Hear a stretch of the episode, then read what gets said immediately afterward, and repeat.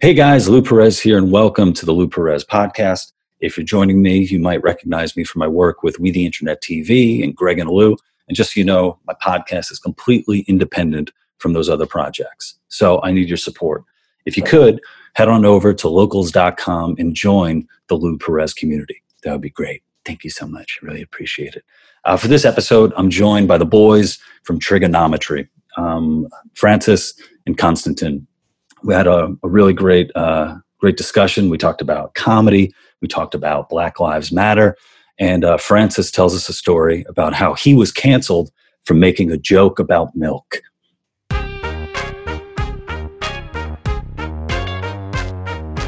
Very happy to be joined by uh, these two guests, Konstantin Kisin and Francis Foster. They are of the boy band Triggernometry. Um, I've been a huge fan of these guys uh, for a while, and I actually had the um, the great pleasure of being a guest on one of their episodes. Man, it feels like very long ago. I think it was back in December of 2019, and a, and a lot has changed. How are you guys doing? We're doing very well, thank you, Lou. Uh, we're doing great, actually. Um, it's uh, it's it's been an intense lockdown. I think we, we, have done a lot of great things. We've uh, we've been cancelled, which was exciting. Um, he's yeah. been cancelled many times because he's obviously dreadful. I'm a good person. Yeah. Uh, so it's never happened to me. But yeah, yeah, I get I get cancelled quickly. Francis takes time, so he gets cancelled over a period of time. Yeah, I get uh, a sensual cancellation. Yeah, but but before, before we get before we get into that, I, I have to say that um, uh, this happens to me all the time, where I go onto a podcast and then afterward I immediately regret it because mm. I think that I utterly sucked and i wish i wish i could say different about your podcast but i left there thinking like oh man i came all the way from america and i sucked. So i hope i hope i wasn't so bad that i was part of the um, of the cancellation. But um, what what other people might not know is i was supposed to uh, perform at a, a live show at angel comedy. Yeah. And apparently my appearance was so bad that the fucking roof caved in and the uh, and the show had to be canceled well, no, your jokes were so good, mate. It's literally took the roof off. It took the roof off before I could even before I could even go on stage to do it. But um, the roof preventatively uh, caved in. That's how yeah, good you were gonna be. Yeah, I mean, what was funny about that whole thing was is that uh, I um I, I sent an email around to everybody saying that the show had been cancelled, and then I got accused of racism from that. For, which uh, were there enough were there like black people on the show or something like that? And they thought well, that's why it was canceled? it, it, it was very funny because uh, the angel comedy has two venues and the venue that i was running is a new act new material night where there's more people and then there was the pro night which has only got like three acts on it. And essentially the pro night went ahead because it was in a completely different venue and the new act night where i was i had to cancel because the roof fell in and i had one act tell me that uh, they, uh, the, uh, the only reason I cancelled him was because he was Asian. Because he and was Asian. Which part a- of Asia? Uh, he was. Um, I, I don't know. That, that's not. No, the, that's racist. yeah, yeah. That, but that's not the point. The point is, is that the roof is racist. No, the real point is, Lou, to answer your question, that was a very long winded way of saying there were no black people on the show, obviously, because Francis books that gig. Yeah. oh, that's, yeah, so I ensured that happened. Or at least you used to. At least I used to. And, and now, because right. of uh, my incendiary comments, I now no longer book it. Well, well, it's so funny that, you know, people throw around um, the charge of racism, you know, to you guys. But meanwhile, I remember after uh, our episode was released, like the comment section, which is full of I don't know if I, don't know if you would call them white supremacists or neo Nazis. Basically, we like to call them our fans, Lou. Your loyal, diehard fans. Can you explain what what that was about? Because I was sort of brought in. Uh, you know, I, I I was checking out the comment section, and I'm like, what what yeah. happened here? Well, if you remember, they were actually attacking you and attacking us. Mm. So uh, right around the time that we had you on the show, I, it so happened that uh, we were quote unquote outed as Fra- I was the shifty Jew and Francis is the hidden fat Jew. Um, secret Jew, secret Jew. He prefers secret Jew, but he was really fat Jew. That mm. was the, that, that was their main gripe with him. Yeah. Uh, and basically, we we were uh, f- fat Jewish secret uh, grifters who were selling out uh, to the left or something. So we basically get attacked from every side. Uh, but this time it was our turn to be attacked by the white supremacists because we weren't right wing enough or something. I don't know. Um, but th- as this is, as you know, you know, you've had that problem yourself where if you try and genuinely be balanced and sensible and look at both sides in a critical way and in an honest way, you will be attacked by both sides. So unfortunately, when we had you on the show, it was our turn to be attacked by these are people who are genuine Nazis. They they have Hitler memes that they send each other and wank themselves to sleep over. They're nationalists. We've explored this many, many Yeah. times. But the They minute you call them a Nazi, they just say they're nationalist and they just believe in borders and whatever. When really, if you go and look at what they actually talk about, they're actually genuine Nazis. They just want to save space for the white race, mate. Exactly. Has there been any? Um, have they popped up on any other any other podcasts or any in, in the comment section, or was it? Are they sort of done with you guys? Well, with us, they're done. Uh, I think they, they spent uh, probably about a month having it, uh, trying to attack us. They thought they were going to quote unquote destroy our channel and whatever. And, you know, because they're such a minority group and no one really cares what they think, very quickly it became clear that there's nothing they can do. So they, this is what, like any other bullies, if, if they can't bully you, they'll move on to someone else. And it's also, as well, it's a fact that Jewish people ran YouTube, so they therefore protected us. You've got you've got to get with the program, and you've got to understand that they're in charge of everything, and that we're part of their uh, their grand plan. But it's, fun- it's funny, Francis, you make that joke. They actually call it YouTube. YouTube. YouTube. very not that clever. It's No. it's a very easy run. They could easily call it Lou Tube because Yeah. Lou and Yeah. you. Uh. Yeah. I, I think you know. I guess one you know one positive thing to take away from that is something you pointed out, Konstantin, is about that it is a minority. You know, that is like a small a small group, and you know you could have ten vocal assholes, and I guess if you're just looking at the comment section, you're like, wow, there's a lot of them. But thankfully, um, there aren't, and and it, it raises something interesting too, where you know you guys being called like you're not right wing enough, where I feel like things have been just so politicized, where it's almost like uh, someone thinks if you agree with them on something, if you're like, hey, you know, the woke shit has gone too far, that somehow they think you agree with them on everything, even the most gross, egregious things uh, possible. Um, and uh, and it, it's almost like the um, like people almost want like a purity test. Like they're well, I guess I guess you know white supremacists do want a purity test. The white uh, the white purity test.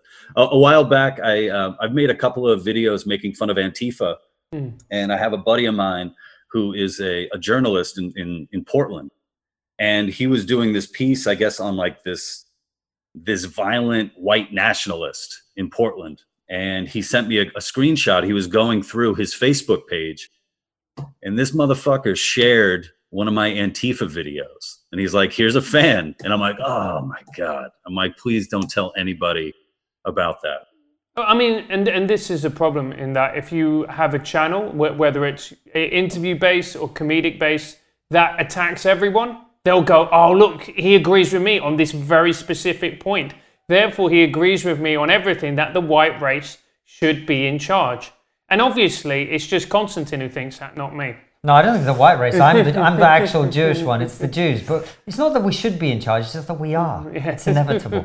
um, but anyway, uh, yeah, I, I think that, that that's an inevitable problem of the, the polarized societies that we now have, of where you are in America and in this country as well. Uh, and it, it's genuinely troubling to me because I, I think the woke shit has gone way, way, way too far. At the same time, I'm not right wing. Francis isn't right wing. We just that to be honest with you i don't even know that i would care about politics that much if it wasn't for the woke shit going so far you know uh, there's so many other things i'd rather be talking about and this is one of the great frustrations I, I don't know about francis but certainly for me is the caliber of guests we have on the show very often is fantastic present company accepted. Um, but uh, but, but, you know we have amazing guests and there's so many incredible things that we could be talking about. We have Geoffrey Miller diana fleischman evolutionary psychologist Bret Weinstein the same. You know Bret Weinstein is one of the most eminent evolutionary psychologists and biologists in the world. And yet we spend the whole time talking about politics it's a, it's a waste of these people's time and energy to be to be talking about these things. And so many of our guests I feel that way. I think you're right. Uh, people will attach themselves to your cause. But one of the things that Francis and I sort of quite deliberately do is almost provoke people by being very clear about what we think and what we are not on board with. And that way you sort of chisel out the audience that is actually reasonable and sensible. And that I think is probably one of the reasons that we've been attacked from both sides is we say to both sides, we're not on your side. Mm. Mm-hmm. And that makes us Nazis. Right. Yeah, I, I did a, a live show in Portland. Um, oh wow! Uh, last last year, and and Bret Weinstein was on the uh, was on the panel. Uh, mm. He and his wife Heather Heying, and and I brought up the same thing that that you guys are talking about. How you know wasting time talking about this bullshit, and it's like. Right. And I'm like, what you know? What would you guys rather be talking about? You know, people forget that they were, um, you know, they're evolutionary biologists who were teaching at a university and doing this um, what sounded like incredible research. They, seemed like the type of professors that you would be so lucky to just be able to study with. And I think the two of them, I think they're working on a, uh, um, they're working on a book having to do with, uh, I don't know if it's like uh, evolutionary biology in tribes or something like that, or relationships. Mm-hmm. But, um, but it's like, yeah, I, I think every now and then it would be really good uh, if instead of having them have to, you know, recap what happened in Evergreen, if they could just talk about the stuff that they're really interested in in uh, in studying. Yeah, and and it's I think it's an important point to address as well. Is the stuff that we talk about is stuff that we all accepted ten or even five years ago. Men and women are different; they're not the same. There are only two sexes or two genders. You know, we can go on and on and on, but because of a small minority of people being ultra vocal and not only ultra vocal, verging into bullying and outright bullying at times, Somehow we have to have these conversations again when everybody knows that men and women are different, for example. And that's been one of the things that I think during the lockdown, particularly obviously people being stuck at home, unable to socialize, etc. Probably one of the most common messages that we've got from people who watch the show is you've kept me sane through these months. And really, all we're doing to a large extent is talking to people who are going, no, no, you know, you're not crazy if you think that transitioning children you should be able to pick your own gender at the age of three right yeah. like and this is the sort of stuff the basic stuff that we talk about that people need to at this point hear back because a lot of what they're consuming particularly online i think this is majority online problem uh, if you just go around talking to ordinary people this is less of an issue but online if all you're doing is sitting at home consuming online media and social media uh, then it, it, can feel a little bit you're being gaslit, but sort of on an industrial scale. You know. Yeah. And we've seen that yeah. as well with uh, Black, well Black Lives Matter UK, where it was you know marketed as a civil rights movement. Then you go on the organisation's page and their stated aims and goals, and it's you know overthrow capitalism, defund the police, you know abolishing the nuclear family. And I mean, I've done some, I've had some dreadful ideas in my time, but I don't think any of them have been as shit as those three. And, and you think, well, how can I possibly agree with this? You know, I come from a country where, where communism is prevalent. We have a communist now dictatorship. It never ends well. And then mm-hmm. what is very interesting is, is at the moment you openly criticize not the statement, but the organization, you are immediately tarred as a racist, even though they're a political organization and you should be feel you should be free to criticize them like you would the Republicans or the Democrats or the Conservative or the Labour Party over here. Yeah, it's it's one of those things where you know um, you you can't feign not knowing what a uh, organization believes when the organization went to the trouble of making a website and writing down all the things that they believe. Hmm. Um, and I think that that's sort of the example of um, what's the thing called the the Motte and Bailey the mm-hmm. idea of you you know uh, make a you make a, a, a, statement like black lives matter and people are like yeah of course uh, we you know we agree on that and then um, you say a bunch of the uh, you know ridiculous stuff like you know eliminating the nuclear family and then when people criticize that you retreat back to wait are you saying that black lives uh, don't matter mm. and yeah and I, I know i've seen a lot of people online make the effort to distinguish between the uh, Black Lives Matter, uh, all lowercase, and Black Lives Matter, uh, the uh, the organization. You know, something I wanted wanted to ask you guys. You know, uh, I'm an American. We're in the United States. We have what I think is a is a very uh, is a very different history with with race, in, in particular um, racism against uh, African Americans here. Mm. Um, but then, you know, I, I, I go online and I see that that you guys are having protests in England, and I'm like, wait a minute, how many black people are being shot in England? Right. Mm. Um, you know, Well, it's interesting. We all, not only do we not have African Americans, uh, uh, we also don't have guns in this country, right? Mhm. So uh, the statistic for last year for 2019 is, I think, uh, one person, either one or two people, were shot dead by the police uh, from an ethnic minority background, uh, and uh, the one who I think was killed was uh, just one person, and that was Usman Khan, the guy who stabbed uh, a bunch of people on London Bridge in the heart of London and uh, pretended to have a suicide vest on. Right. Mhm. I'm pretty down with shooting those sort of people. I don't. I don't really have a problem with it. I don't think that's a, a social justice issue, to be honest. Right. And that's what makes you right wing. Yeah. Well, I'm, I'm quite happy. I think the police should be gunning down terrorists uh, as much as possible, personally. But um, you're right. We don't have that issue. That said, if you if you speak to, we have obviously doing comedy. We have lots of friends uh, who are from all sorts of backgrounds. We had. We had, correct. we had friends from all sorts of backgrounds. But if you speak to them, they would tell you growing up 30, 40 years ago in this country as a black uh, youngster, particularly male, the police were uh, heavy handed and they would have been, uh, in many cases, prejudiced against people from minorities. So no one would deny that. But uh, to, to, to imply that we, we have the same thing as, as, as you know, someone kneeling on a, on a suspect's neck until they die is preposterous. We don't have anything like that. So to see these protests in this country, and particularly the the, the violence of them, you know, and then the media going, "Oh, these are largely peaceful protests," right next to a photo of a policewoman being knocked off her horse and hitting her head. Um, that was quite shocking to a lot of people. Um, but I think it's because we import the American culture war uh, as we import American movies, as we import American uh, you know, all sorts of uh, discourse from you guys. So you've got a lot to apologise for, Lou, is what we're saying. But, I- but um, I mean, one of the things that people don't really talk about here is that we, our police force, in particular the Metropolitan Police, was found to be institutionally racist under the, under the Macpherson report. So I think it was in 1995 or maybe 96, a teenager called Stephen Lawrence was murdered in South London by about eight uh, white youths, and Stephen was black. And the reason that until now, uh, although we have charged several people for his murder, but the reason that those youths weren't charged with his murder was because the officers who were investigating the murder were corrupt and also racist.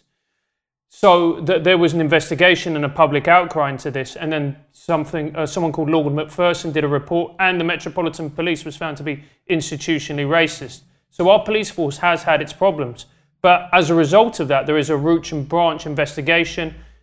The police have done a lot of work in this country. They are by no means perfect, of course not, and of course there are still racists within the police force. But the police force has done a lot of work, and immediately when people go out and say, you know, the entire system is corrupt, the entire system is racist, the entire system is this and that, it ignores the work that has been done over generations of trying to tackle these sorts of problems. Yeah, and I, I think one of the issues too, um, in a country like the United States, it's you know it's a huge country, and so much of what happens is when, uh, for example, uh, what happened with you know George Floyd, the you know the killing of of George Floyd, that happened in a particular city with particular police officers, and then there's sort of like this six degrees of Kevin Bacon where uh, police officers now in New York are somehow responsible for what happened in, in Minneapolis. And I think that really just um, doesn't take into account all the nuances uh, that are involved. And also the fact that in a lot of, in a lot of cities, police, uh, police forces, you know, tend, uh, there are police forces where there are a lot of minorities on the police force. So then you get things like, uh, you know, uh, anti-police protesters, you know, white anti-police protesters screaming at black police officers, calling them, you know, Uncle Toms or, or, or, or you know, uh, any other, you know, awful name. And I think that this is one of the problems is that you see it a lot with the woke uh, side of things in that they have a narrative. So, and they have a select few narratives. In particular, you know, we live under a system of white supremacy. and all these types of things, uh, types of narratives that they like to propagate. But the problem is with this is just as you've explained, is it completely na- lacks nuance. When if you actually explored the problem, you might be able to find a solution. You might be able to tackle certain things. But if you just apply this blanket narrative, then nothing really gets done because what they say is everything is corrupt and therefore we need to destroy everything and start again from zero. And uh, as someone who has seen what's happened when those ideas are implemented, it never leads to anything good. Going back to uh, uh, the uh, the canceling of you mm. guys, um, can you what what happened there? Um, what what was it that you think uh, you know led to the cancellation? Francis shit jokes. it's the power of my devastating j- jokes, mate. Satire. Satire. Cutting edge satire. It's truth bullets, mate. I just kept firing them. No, what happened was is we had a, a contentious guest on um, by the name of Laurence Fox, and Laurence, we, we love him dearly, but I think it's fair to say is somebody who you know divides opinion in this country, and we had him on because we believe he's got uh, he's got a lot of things to say. So we brought him on. I took him into the kitchen of the comedy club we used to record at. I opened the fridge. I said to him, Laurence, I'm very sorry. We're lefty pricks in this comedy club. We all ha- we had uh, non-lactose milk, and all uh, so we had oat milk, soya milk. I gestured at the soya milk, and I went, "I'm very sorry. We've only got cunty milk." Uh, not my greatest joke, not my finest uh, moment of comedy. I love Lou's face. He's just looking, going, "What does that mean?" Yeah, I know. He, he's he's from America. They've only got cunty milk there. Uh, but uh, in, I thought nothing of it. We went to do the interview. It was great. Uh, three weeks passed, and then uh, the director came into the room, uh, proceeded to get very angry at me, telling me that I've become a mean and nasty person. Uh, we then got an email explaining that we'd been cancelled for publicly humiliating him for laughing at his milk. And and when we started to dig a little bit deeper, it's the reality was is because he didn't like the jokes that I was making online. And then you dig a little deeper as well, and it's because I was openly critical of the Black Lives Matter UK organisation. Well, we both were uh, we both were critical, but they already have written me off. yeah. Uh, was Francis being evil was a revelation. Yeah, absolutely. So, wow, so, so hey ho, so, uh, we got so, so basically, as a result. So, so this per, this person this person was basically putting a list of all the things that they have wrong with you, mm. and they were waiting and waiting and waiting for their opportunity to pounce and yeah. to finally get rid of you. Yeah. And and the thing that did it was milk. Yes. Or Milkgate. Wow. Yeah, I publicly and, humiliated him. Yeah, that's. But anyway, look. Uh, I mean, it certainly was difficult at the time uh, but as you can see, we're in our brand new studio. It was a very good thing for us. Our fans stepped up and helped us to fund uh, our own place that we mm. can rely on and we can get any guest we want that we think is important. Uh, we don't have to worry about that. So in, in some ways, I, I, I don't, I, you know, we make jokes about it, but I actually, for people like us and probably to some extent you as well, is I, I'm not too worried about being cancelled really, because if you make content that people enjoy and believe in, uh, being cancelled is probably quite a good thing in some ways, you know. Uh, and of course, it's always painful to you know lose friends and, mm. and to uh, to have disagreements with people. But I, I think that the sort of time that we're in, we're we're incredibly privileged and fortunate actually, because if you think about the work that you do and the work that we do, uh, doing something like this four or five hundred years ago, we would all been burned at the stake by now. Mm. Whereas now we're sitting here having a conversation about it. So in some ways, especially you being Jewish, mate. Yeah, exactly. uh, well, you would have taken my money first. Yeah. Uh, but yeah, so I, I think we shouldn't really get too carried away. I think cancel culture is a problem, but I am less sympathetic to huge celebrities actually who, who go on about being cancelled. Uh, I, I'm much more much more concerned about cancel culture as it applies to ordinary people. And those are the sort of people we, we are having come on the show. So, for example, we had a man in this country who who used his unemployment benefits that he'd saved up over a period of years to create a charity uh, which helped young people who were having behavioral problems uh, to make something of their lives in the inner city. Something incredibly worthwhile. Uh, he did this for seven years. He worked with youngsters from all backgrounds. Uh, and during the BLM craze that we had here, he just went on their website and he looked at it and went, oh shit, this isn't what, what it says on the surface. and he wrote a blog. And within about two weeks, he was sacked from his own charity that he'd created. Uh, and thanks to the Free Speech Union, which is an organization one of our, our, our, regular guests founded in this country, he was able to get his job, job back. So when, I, when, when I'm thinking and complaining and sort of saying anything about cancel culture, it's people like him that I'm thinking about. Mm-hmm. And it's also and, and as well, we've now got a fridge full of non-cunty milk. So. well, the great and, uh, irony of this is Francis is actually one of these lactose intolerant people who can't drink normal milk. So he genuinely was joking, and it was something that was deliberately taken out of context and used against us. But that is what happens when, when you say things that are unpopular. And look, that's it's yeah, you know, it comes with the territory. I don't I don't yeah. think we should complain about it too much. And and I wonder if uh, it probably helps to take the sting out of it, the fact that comedy clubs are closed down now. So it's sort of like what you know, you guys have worked so hard to build your audience to be the you know to be the two people uh, you know that that people come to for some sanity mm. where where other people who you know never thought to you know to have an outlet you know they must be struggling right now but do you guys do you guys miss not being able to to perform live like uh... I, I think we're, we're very very different in this respect so i desperately miss doing stand-up comedy i mean there were elements of clubs that i found frustrating the fact that it was very much like teaching that the vast majority of people would be there to enjoy, to listen, to laugh, and you have a small minority of dickheads who are there to, you know, drink and talk over people and essentially be obnoxious. But I, I, I do miss uh, stand-up comedy. I was very lucky in that there are still some clubs open that I get booked to do, and occasionally I can go and do a gig, and it's really lovely. It's like going back into a warm bath. So I do miss it. Not all aspects of club comedy do I miss, but I do miss the immediacy and the invigorating nature of performing stand up.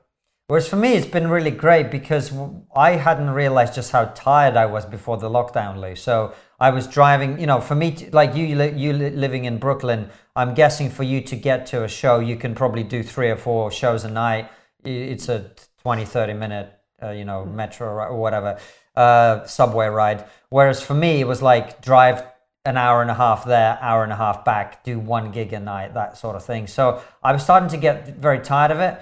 And also, I'm much more interested in, in satire rather than comedy. And that's something that I was starting to find increasingly frustrating on the club circuit where people just want, they don't want to hear about, you know, the politics side of it. They just want to hear some good uh, dick jokes or whatever it is, which Francis specializes right. in. Yeah. So I, I, I didn't want to have to compete in, in that environment. So I was really enjoying performing to my own audience and doing my own shows, which is like an hour's worth of uh, of, of material. But um, that's something in this country you can really only do if you're doing a tour uh, or if you're doing the Edinburgh Festival. And I did the Edinburgh Festival in August. I really enjoyed that. But I think in the future I'll be sticking to that format, which is like mm. our shows. And the best way for us to do that really is to do the Triggernometry. We did a few live shows with Andrew Doyle, the creator of Titania McGrath. And going forward, we'll be doing shows that are sort of a mixture of comedy, commentary, analysis, you know, that sort of thing. And dick jokes. And dick jokes. Uh, yeah, Francis. And dick jokes. Exactly. Yeah. That's what you want. Yeah. Everyone yeah, loves yeah, a good I've, dick I've, I've noticed when when I've done uh, when I've done live stuff, I've I've uh, performed for um, like uh, a lot of times like college groups, and mm. what I find is uh, so I, I usually do um, a little bit of stand, like 20 minutes of stand up. Mm. Then I'll do like sometimes I'll show videos, and then afterwards uh, do a do a Q and A. And it's almost like um, it, it's almost like when it comes to comedians now, you, it seems like you, have to kind of be a like a full, like a holistic personality in a way, where people aren't just interested in you. Um, oh, you have a stand up album? Great, I'm gonna I'm gonna buy that, and that's it so much of uh, of what a comedian is is now available to them, or you make it available through the podcast and through um, and, and through all the other stuff. Do you do you guys do you guys find that as well? Like people are coming to see kind of they're not just coming to see your act; they're coming to see like my friends that I listen to all the time. I think so, and I think in particular for us because a lot of our fans and a lot of the people who really engage with us feel on some level that they have political opinions which are sane, rational, and sensible but as of now, they are very, very timid to express them simply because they fear what would happen to them. For example, criticizing BLM UK, even if you have perfect, legitimate, and rational criticisms for them. So when they come to see us, they see it as not only a chance for them to enjoy our comedy, but it's also a chance for them to show their support of us and for what we do. So it's really lovely as well to connect with people and see that you're making a difference and you're connecting with completely different types of people from a wide range of society. And also, what we've started doing, Lou, since the lockdown is we we sort of looked at it and decided, well, these are the circumstances. People are stuck at home. I don't know what it was like in New York. I know it was pretty strict, but in this country, there was a period of a number of months where you were literally allowed only to go out once a day, and that was shopping, a bit of exercise, uh, or for medical needs. That was it. Uh, so a lot of people were stuck at home. They couldn't work. You were encouraged not to go to work. People were paid not to work. So a lot of people were stuck at home, and we were like, "Well, what do we do?" Particularly the now that we're not doing stand up live every night, uh, and we decided to start doing live streams where Francis and I talk about the issues of the day. We chat to our fans, and that's been one of the things that I think we've ramped up. So we used to just put out one interview a week. Now we do two and four live streams a week. So we're basically working every night, uh, pretty much, except yeah. Mondays. And the thing that's happened there is, you know, when you go to a comedy club, uh, you're performing, you know, at best to two, three hundred people um, who are there to see a comedy show. They're not there to see you. Now we're we're on the stream every night talking to thousands of people. Absolutely, and you realise that that audience is there purely for you because as a comedian, yeah, and you know, purely for me, man. Yeah, yeah, purely, yeah. That's there we go. The the ego of a comedian, ladies and gentlemen. But the thing that you will notice in when you're doing stand up, which we all have, is you're on stage and you're doing your stuff and you're getting really into something that you might be interested in. At one point, you look at the audience and go, "I'm starting to lose them here. It's starting to become a bit niche." I need to bring it back. I need to become more broad, more mainstream. Because that's what you do. When you're a club comedian, your job is to give them the best possible version of you. And that means being as broad and as mainstream as possible. Whereas with this, you know, we can become niche, we can talk about certain topics that the average person might not be interested in, but our audience would be and would love. So that's really invigorating. Yeah, is there is there a topic that you guys are just so tired of talking about? Oh, like, the woke shit, the woke shit, man. Oh, we're just done. It's just over. I'm just so bored now of people saying something's racist. Mm-hmm. I just before you know we I'd be if if I heard that word being used, I would be you know I'd be mortified. I'd be like, oh, what, what what's you know if somebody said that word to me now it it it doesn't mean anything anymore. It's boring. It's yeah. just got really boring. I remember growing up in South London in the 80s when there was down the road from me there was a pub which was uh, right which had national front connotations to it and that's, that's where, like the KKK yeah basically mm-hmm. the English version which is a, like everything we do in England it's a bit shitter and a bit less glamorous right? More, okay. more headbutting. Yeah more, more yeah more yeah more headbutting. More headbutting fewer teeth. Yeah fewer teeth less organization less glamour right? And that's where they used to meet and there was you know the, there was the undertone of violence and, and, and all the rest of it but now you, you see someone being called a racist and it's because you know they don't think quotas should, should exist. Yeah.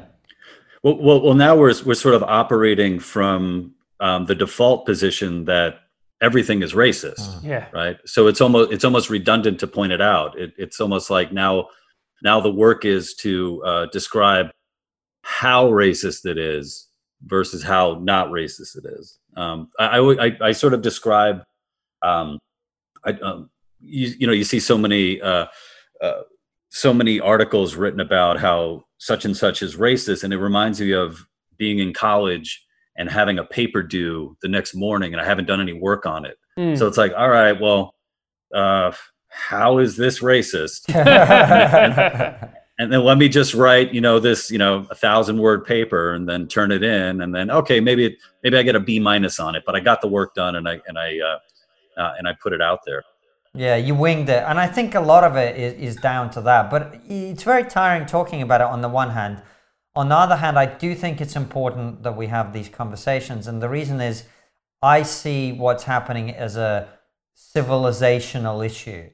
Uh, in other words, we as a Western civilization have become so unwilling to maintain our confidence in ourselves, our, our feeling that what we are is good, what we are is valuable, what we are, it's not perfect, it's not without its historical flaws, but as, as a culture, as a civilization, it's a good thing. In fact, it's one of the best civilizations that have ever existed, right? Objectively speaking. There's no question about that.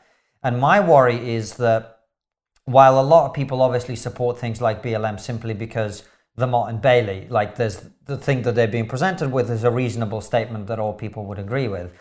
There are also some people behind the scenes in academia and some of the people at the core of these organizations who see Western civilization as an evil thing that needs to be destroyed from within.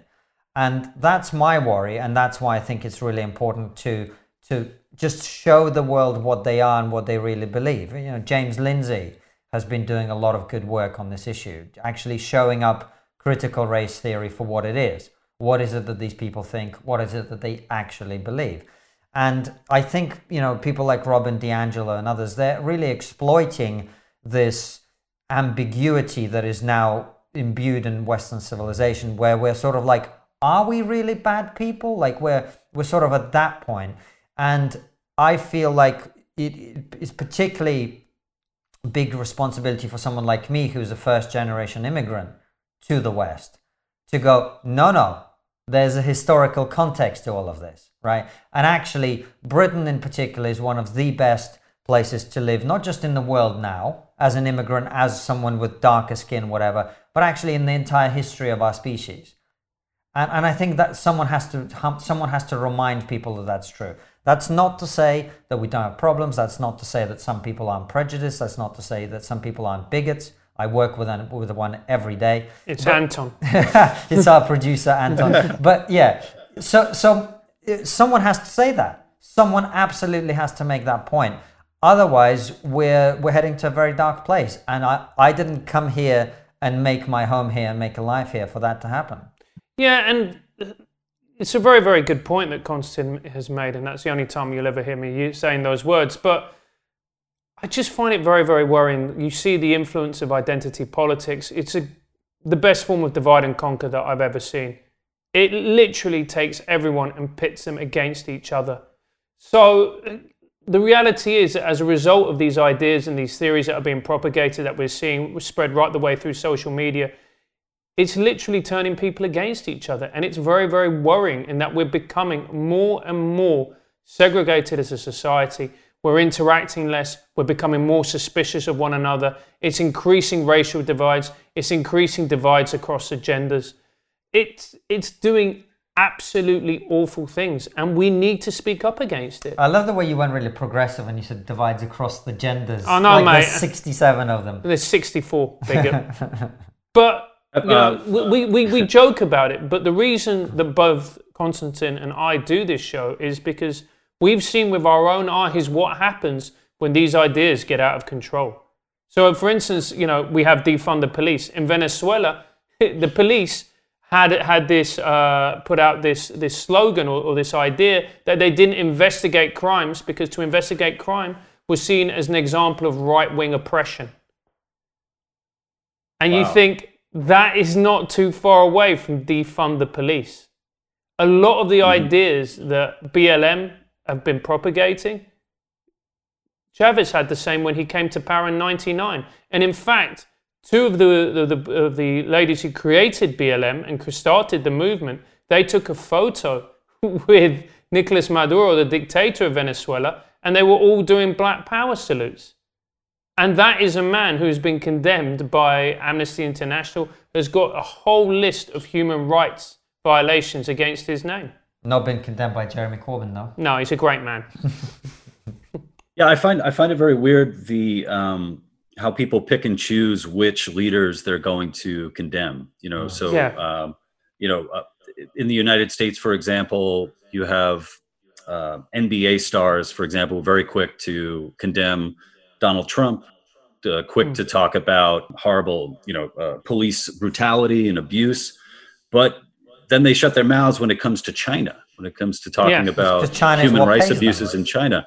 and Yeah. it's a it's something that I found it.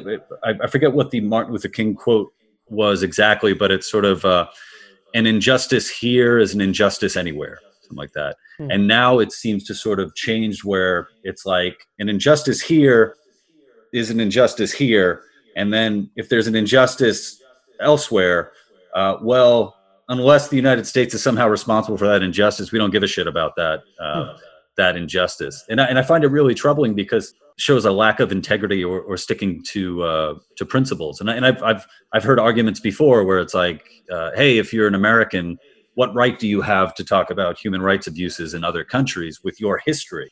And then it's like, wow, you're you're kind of taking away, um, you know, so much. Uh, I don't know, so much ammunition from people who have been fighting against injustices not only in the United States but all over the world. Um, I think there's two things that, in terms of the NBA, which I, I used to be a big fan of, uh, the NBA kowtows to China because the Chinese market is bigger than the American market for the NBA. So the Chinese pay their all of their salaries and their sneaker deals and everything else. Uh, but but equally, it goes back to the point that I just made about uh, a sort of self-loathing in the West, where we, we, we, we want to hate ourselves. Therefore, when other people do things that are way worse than what we do, that's okay. When we do something, when one man in Minnesota does something wrong, that's reflective of all society and its history. And that, that that's the way, that's the distorted way we now look at these things. I mean, even look at the issue of slavery. The, the conversation around slavery uh, in this country, certainly, well, we have this horrible history, this uniquely, we're uniquely evil, the, the British Empire was evil. Actually, slavery was sort of the norm uh, all throughout human Right. history. Uh, more, the Arab slave traders took more black Africans out of Africa than Western Europeans ever did. Uh, that's not to say that the slave trade, the transatlantic slave trade, was was wasn't horrible. Of course, it was. It was really terrible, and it was industrialized, which is perhaps what made it so bad.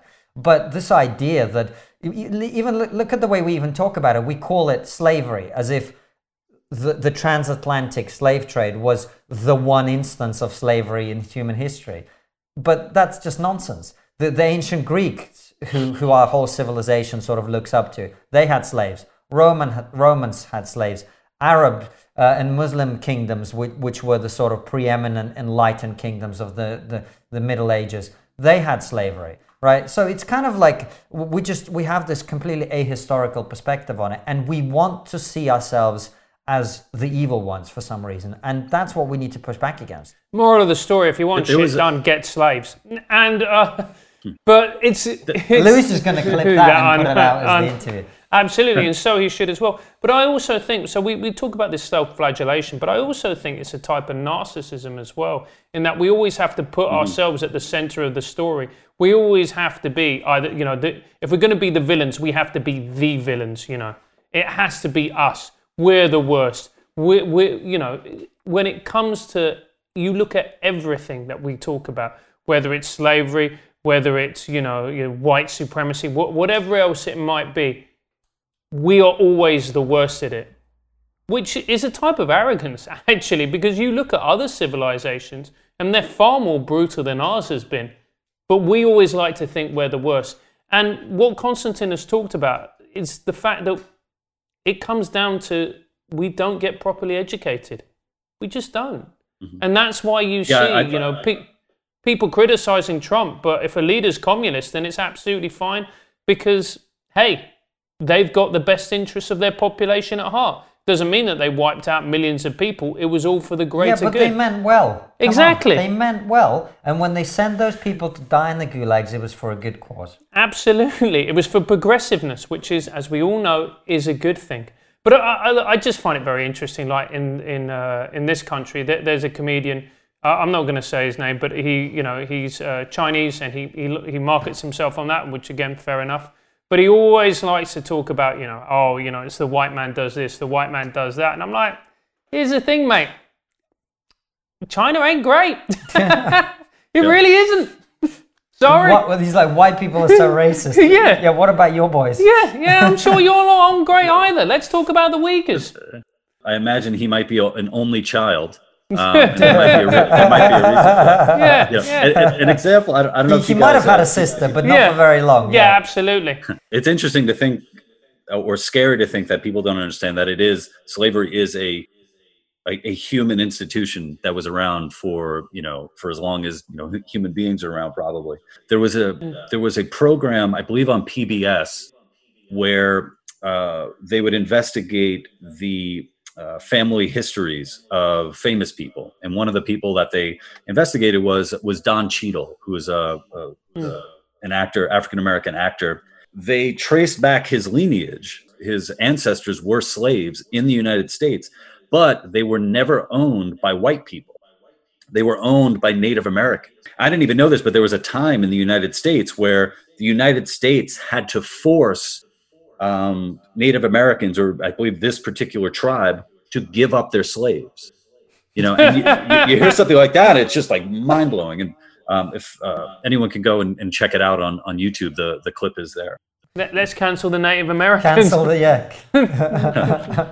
yeah, was but gonna- this is uh, the thing, uh, man. Is look, human history is an incredibly complex tapestry of oppression and power and all of this stuff. Uh, to say that one group is uniquely this or uniquely that is nonsense. And uh, this simplistic way of looking at it, I mean, you know, we talk about racism as a thing that white people do. Uh, all the evidence, if you poll people and ask them, if you ask, pe- there's been polling on this in America as well. If you ask black people who are the most racist people in, in, in America, they say black people. Well, it goes back to that old Chris Rock joke: who's more racist, white people The or Chris black Rock people? joke. Yeah, yeah. the- Who's more racist, black people or white people? He goes black people because they hate white people and they hate black people. Right. it's funny you, you bring up Chris Rock because I was watching one of his bits. I think it might have been from the same, uh, might have been from the same special, where he was talking about how you know there's a there's a, a one-legged white busboy right now working in this you know uh, you know in the theater where where he's performing, and he would never switch spots with Chris Rock because he's black. And he's like, and Chris Rock's, and I'm rich. Wow, I just fucked up Chris Rock's bit. I'm so sorry, Chris Rock. Genius. You're a genius, I and I say fucked that it up. doesn't make any So sense. in- in- definitely in- swap. In, Yeah. su- Yeah. in summa, in summary, Chris Rock was being, at at the time Chris Rock was saying this, he was saying nobody would want to be black, even if it's you're going to be Chris Rock, a very wealthy uh, black person. And that that special is probably from like 20 years ago or something like that. And I look at that and I'm like, man, times have really changed where you see the amount of people who are co- who are being outed as white who were pretending to be black. And and i and i'm trying to make you know i'm trying to uh i'm trying to get, get a investigate this or get an understanding of that. But like the idea of of somebody who is who is white um trying to make the world think that they're black um and uh, there i guess there were a couple of like academics who've come out recently uh um Yeah. who were Yeah. pretending to be black or puerto rican or something like that have you got have you guys uh heard about that Yeah, I did hear about it, but that's what happens if you make oppression uh, and victimhood currency.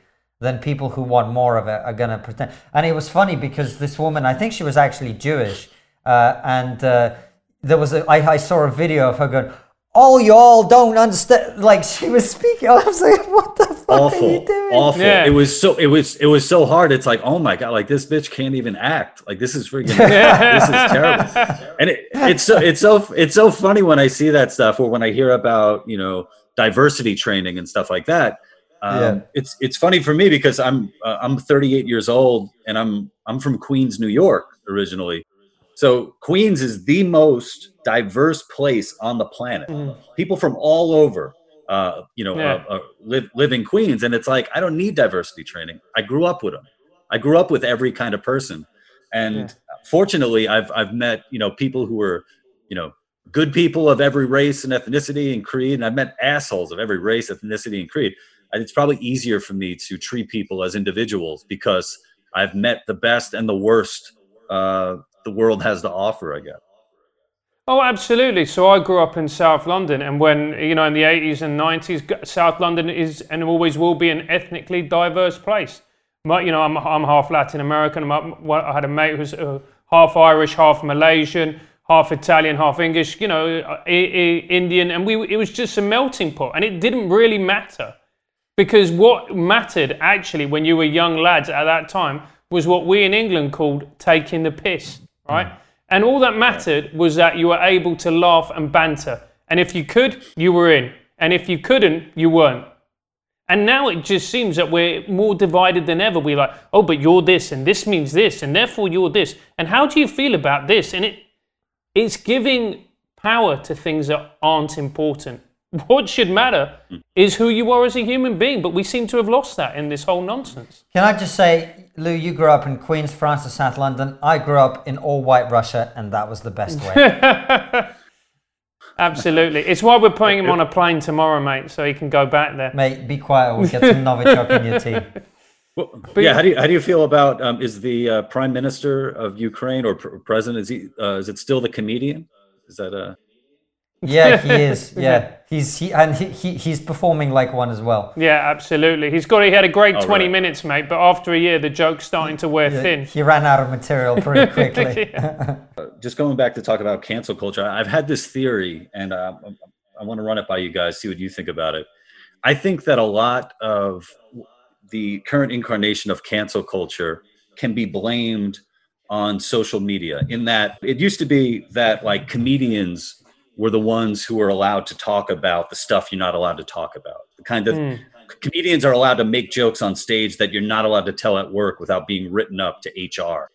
Um, and I almost, I almost think like with social media now, anybody who isn't a comedian can sort of dip their toe in and start making jokes and then like pull back. And it's almost like uh, comedians are now being held to the same standards as you know jenny in accounting where it's like oh jenny in accounting you can't make a joke about um, you know about race. Um, you're going to be written up. So therefore now comedians need to be under the same limitations. What do you guys think about that? I, I think I, I completely agree with you. I think as the more we've moved on and the more we've swum in this miasma of shit as i like to call it the more it seems that we don't actually take jokes anymore as they're meant to be taken. We now take jokes literally. They're a statement of fact. So the idea that you could be ironic, the idea that you could be playful or flippant with a serious topic simply doesn't exist anymore in the in the in the mind of a lot of people. And so what happens is that you say a topic or, or, or a, you know a quip or a joke and then people then steam in and go, well, you can't say this, you can't say that, or they take offense on behalf of other people. But I think one thing that it's really, really important to remember is that most people aren't like that. Mm. Most people realize that it's a joke. Most people realize that when you're making a joke, it's not meant to be taken seriously. It's not meant to be taken literally. It's meant to be playful and irreverent. And it's a time to, and it's, it's a way to add a little bit of lightness to situations which are very dark and serious. And I think that's where social media comes in because, as Francis said, the overwhelming majority of people understand what jokes are, but the minority now have power. They're now emboldened. Uh, and it's not just online, that feeds through back into real life. So, obviously, playing the circuit here in, in, in London and broadly in the UK, we know a lot of people who run clubs and host clubs. And even before the lockdown, you were starting to see the number of complaints people would make in comedy clubs going through the roof. And it's literally that thing of like, I'm offended. That means I get to demand that the comedian never performs at the show. And that's happening even as comedians are self censoring way and way more than they ever have been. So the, the sort of offensiveness of the material is going down. At the same time, the number of complaints is going up. And the reason that's happening, I think, is people have that sort of social media mindset, which is, well, I am a person with a voice now. Like 20 years ago, I was just a guy, and everyone knew that I, you know, my opinion doesn't matter.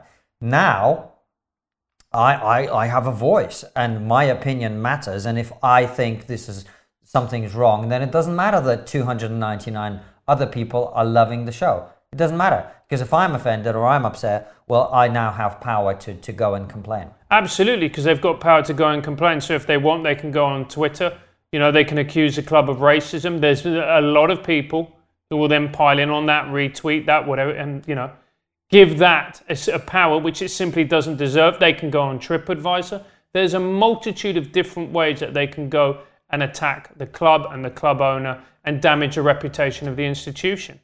So club owners naturally think, why am I going to risk that? Why am I going to put someone on who is going to be divisive, who is going to be confrontational, when I can put someone on who could be maybe equally as good, but completely non divisive and will ensure that everybody leaves happy. And as a result, I don't get the reputational damage. But the thing is, there is a trade off there because you say divisive, non divisive. The way I think about it is like you want a little spice in your meal, right? Now, some people don't like spicy food, and for them, that spice is off putting. But for a lot of other people, the absence of spice makes it very bland. And so when I'm thinking about wanting to go and see a comedy show, it's not about necessarily wanting a divisive person, but you definitely want somebody who's got an edge to them. That I've always been really attracted to performers who have an edge. And you can feel it off people and you can feel it in their material because that means you don't know what to expect. And the great thing about comedy is it's all about that. It's all about someone who says something you did not expect. That's where the joke and the humor comes from. And if you take that away, you're left with very bland and stale topics that are increasingly shrinking in number. And I think that's quite boring. It is quite boring. And it's yeah, also as well. Want, it, sorry, just to finish this point, Lou. Uh, you yeah. know, and you talk. We've talked about Chris Rock. Chris Rock did his very famous routine. You know, uh, black people versus the N word, and he said that it took him to, from six months to a year to actually get it to a point where it really worked. He said before that it was just racist. You know, and here's the thing: as comedians, you need time. If you're going to delve into a subject which is tricky, which is divisive, it's naturally more difficult to pull off than you know a great routine about you know, driving down the road or using an automatic car. Because at any point you could yeah. lose the audience. So it takes time. But if we're going to go into this kind of world where everybody's going to take offense at the slightest thing, you're going to kill their, those ideas at the very beginning. I, I was having a, a, back and forth on Facebook with this guy who has um, uh, very strong opinions about comedy. He, he doesn't hmm. do comedy, but he, but he has very strong opinions about comedy. Right. And one and one of the things that he kept uh, bringing up was uh, uh, truth in comedy. The reason why comedy works, uh, uh, you know, comedy works is because there's truth in comedy. And he's a uh, a white cisgender male progressive, and I said, okay, here's Chris Rock's bit, the one that you just described. Tell me what the truth is in that. Like challenging him, like um, you know, because if there's truth in that, right? then wow, now that truth is very problematic, or at least some uh, some people, by the way you look, aren't allowed to express that truth. One, one thing I, I just wanted to to bring up, you guys talking about um, people, you know, sort of filing these complaints is, you know, what do you want to accomplish with this complaint? Because there are some complaints that you file where you know if i if there's a, a restaurant that i really like and um, that i've been going to for a while and the the chef asked me about you know the meal and i'm like ah you know it was a little too salty you know something like that. My intention is hey you asked me what, what was up with the meal. Maybe next time you won't put as much salt and then i will have a better experience whereas hmm. it seems like people who are complaining like about you know uh, whether it's uh, you know public personalities or, or performers or or theaters and all that they ultimately want you not to work. They ultimately want want you not to be heard anymore. And that's really troubling for me. It's almost like how you know how easy do these people think it is to get a job to put food on the table? Uh, especially if you are you know taking the chance by doing by doing comedy by doing uh, you know this sort of thing I think we, we have a bit of a throwaway culture in general. So, for example, we've just moved into our new studio. Uh, it's a much bigger space than the one where we interviewed you and that meant there were some issues with the sound. It was very echoey, uh, and Anton, our producer, was having a bit of an issue getting it right. And we got dozens of comments from people going, "You need to fire your sa- sound guy." So we did. So we did. uh, exactly. Uh, but but this is the sort of like it's like I mean, one episode, one interview, the sound isn't quite right, and immediately you have to fire the person who's responsible for that. Like do, they don't get a chance to make it better they don't get a chance right. to. That's it. Like one mistake and you're done. And this is where I think it's part of this sort of uh, woke mindset is people are people are disposable. It's it's an ideology that completely lacks any sort of humanity, and and I say it's a woke thing, but actually it would be non-woke people as well. We live in a sort of world now where people are now seen as as disposable. You're either perfect or you go in the bin, you know, and you go in the trash. And I just I don't think that's an attitude that makes us better as a society. The idea that you you, you fuck up once and you are now forever uh, forever cancelled, you know, or you should be fired and you you shouldn't have a job. I, I just don't see how that how that works. And it's also as well we, we become less and less tolerant to ideas that we disagree with. So, for instance, I'm, I'm currently dating someone. She's she's from Queens in New York. She's Puerto Rican uh, origin, and uh, you are Puerto Rican origin, aren't you, Lou? No. Uh, ah, Boom! I'm half Latino. There's my Latino card. Bang! I'm Race, out. Racism revealed. right. Racism revealed. But Is it Mexico your heritage? What, what was you're, that? you're Sorry? cancelled as well, mate. I, he couldn't hear me. I thought it was Mexico that your ancestry is from. Um, no, no. Um, I uh, and there was You're a time done. in my life where I would be very offended by that. Yeah. That time is now. Yeah, time is now. I don't know why. I, I thought I remember yeah, no, reading Latino, about. Latinos are so yeah. Latinos are are are so uh, yeah. They're, they're pretty racist. I think uh, it's like if you Yeah, yeah, they are. If you, Just if you if you mix it up like oh you're from Ecuador like how dare you say I'm from Ecuador Oh yeah, my mum's side that. Someone mistook her for she's Venezuelan. Someone mistook her for being Colombian, and that was it. The year was finished. How could she say I was Colombian? All right, mate. You can stop doing the accent and to cover up for your earlier racism. Yeah. So your girlfriend's from Queens. She's Puerto Rican. Yeah, and uh, but um, okay, but anyway, so You can't even remember. I can't remember what I was saying. Anyway, I was just White people are the best. I think Well, that's yeah, yeah, yeah, going, yeah. I think I think that's that, well, that's what we do on the podcast. But I look, I, I, I think it's because we are incredibly.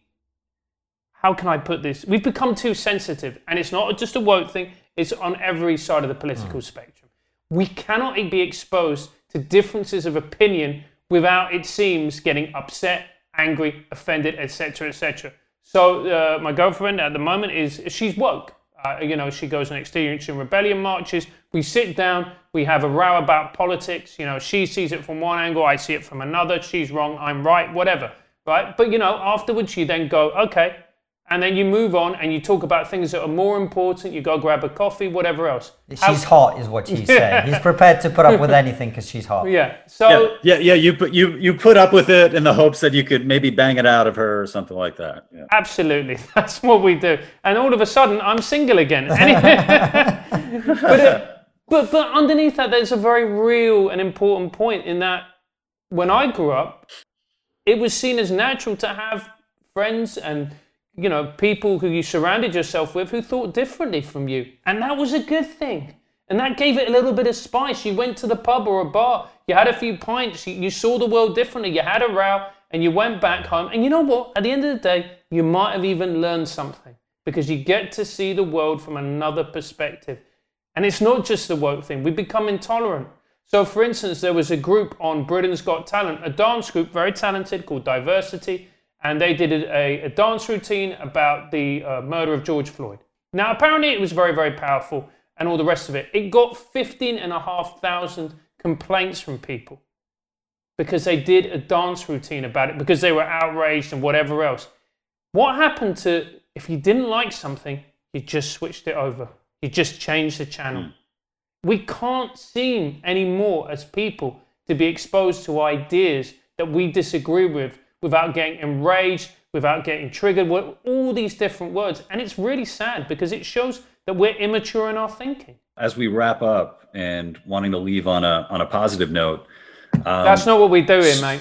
a, a dance routine about the murder of George Floyd very positive note um, It wasn't there, uh, celebratory. Yeah, Uh, yeah. it- it- they weren't like, "Yay, let, let, let's let's do a reenactment." Oh, it wasn't pro. Oh, okay. Yeah. it wasn't No, in favor. no. Thank God. Thank No, goodness. no. They, Yeah. they weren't in favor. No, no, no, Um, no, no. It, it was it was done from a very woke perspective. Yeah. Are there um, are are there any recommendations you guys have um, to help people forget about the negative stuff happening now? Like, if you're tired of all the woke shit and all that, is there a book? Is there a movie? Is there a, a TV show? Is there something? I'll tell you what you can, the best thing you can do if you're tired of all this woke shit is to turn off your phone, turn off your laptop, turn off all of that crap, go outside into the sunshine, go and meet a friend, a mate, go and play some sports, go and hang out, go for a beer, go for a drink, and experience real life. It's an interesting answer. I actually disagree with the premise of your question to some extent. I think certainly get off your phone is good advice no matter what. Uh, and I find mm-hmm. myself, if I get stuck in some kind of Twitter loop or whatever, I can feel my emotional state deteriorating as it's happening. So mm. that's definitely the case. Right. Having said that, Lou, I also think that we are now at a point, and I come back to the civilizational point that I made earlier, where it's starting to get existential now. And the idea that you can just sort of switch it off and go back to where we were probably maybe prior to 9-11 where you could sort of just live your life and not give a shit about politics and it didn't really matter if it was red team or blue team. They were sort of they everybody mostly agreed on everything. Mm.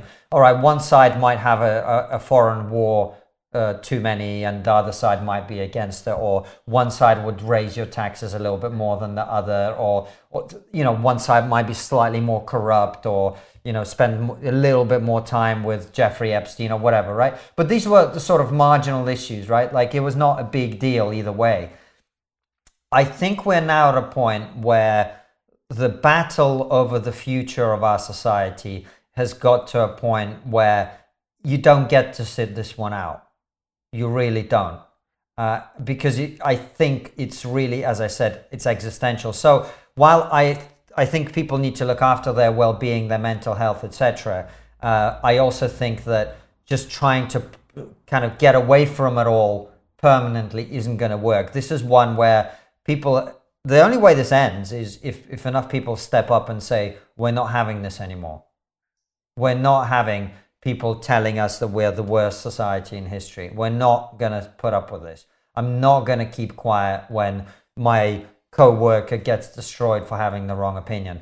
I'm not going to be quiet when a comedian gets cancelled for making a joke. I'm not going to be quiet uh, when when all of this is going on. So I think uh, that's where I maybe take a bit of a slightly different approach. I think this is something that you can't escape from. You wanted a positive thing, didn't yeah, you? Yeah, I was going to say, how's that for a positive note? I'll say this: I am um, I'm very happy that you guys are around. so, uh, in the same way that you know, I, I, am a fan of yours, and I think you help keep uh, keep the sanity. So, thank you guys for helping to keep a little bit more sanity in the world uh, with me, uh, Konstantin Kisin, Francis Foster, Triggernometry. Please go and support these fellas. They have a beautiful uh, for those of you who are just listening, you can't see how beautiful their studio is, but let's keep it beautiful. And uh, guys, thank you so much. Really thanks for having it. us, Lou. Really appreciate it. We're big fans of your work as well. Keep it up. Yeah, thanks, Lou. And uh, hopefully, we'll see you face to face at some point when all this nonsense is over. 2027, wearing full on hazmat suits. Yeah.